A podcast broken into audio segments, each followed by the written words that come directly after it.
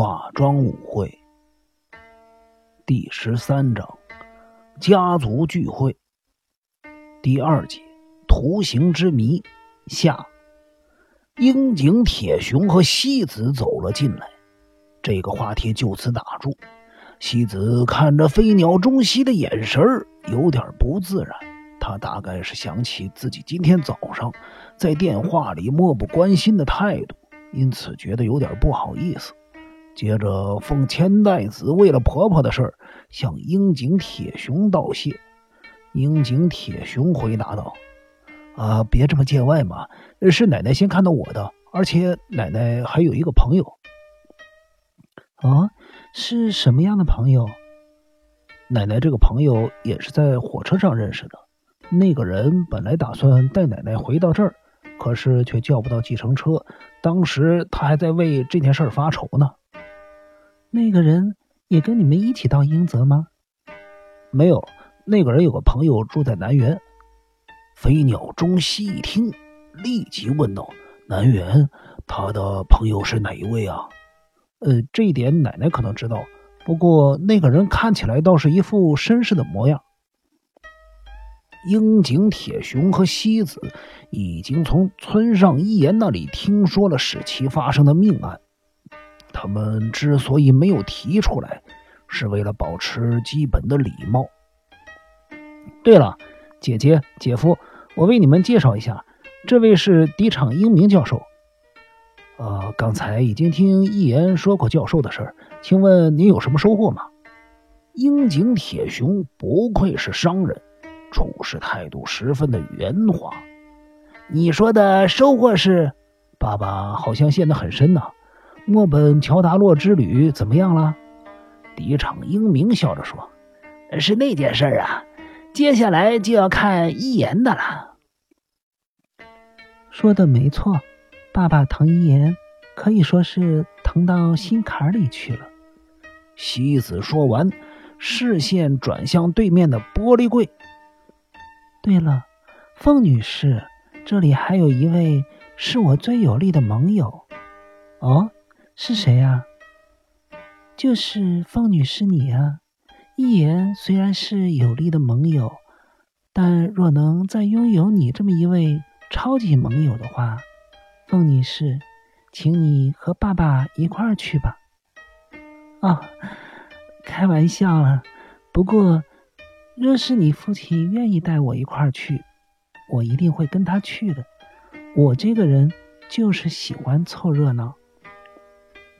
爸爸一定会带你一块儿去的。迪场教授和一言也会去，毕竟我也是女人，可以体会你的心情。呃，西子，你呢？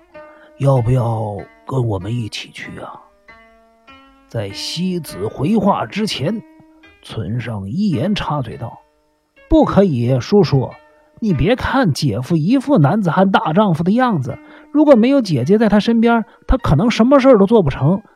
你去姐夫程程的家中看看就知道了。”飞鸟中西突然间放声大笑，在场的所有人都惊讶的转头看着他。没错。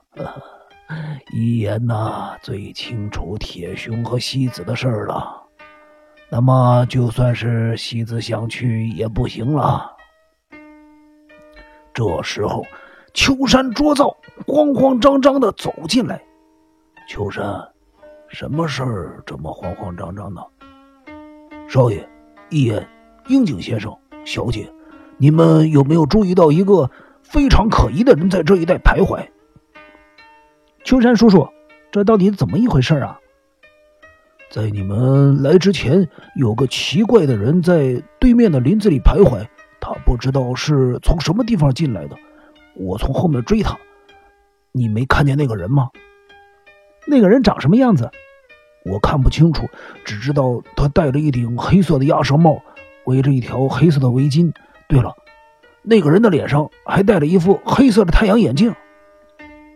秋山，你为什么会觉得他奇怪呢？由于西子背对着大家，没有人能看见他脸上的表情。只有飞鸟中西觉察到秋子的脊背有些僵硬。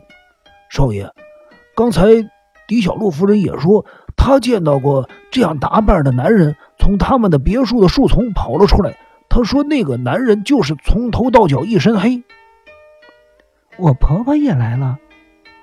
是的，他还带着美莎小姐，听说是特地来这里谢谢一言的。一言。你有没有跟美莎提起今天早上慎先生遇害的事儿？叔叔，我没说，因为美莎一个人在家，我不想吓她。那么，风女士来这的事儿你说了吗？这事儿我也没说。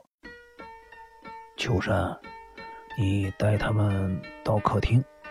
呃，等一下，呃，现在已经五点半了。请他们留下来用个便餐，电灯都开了吗？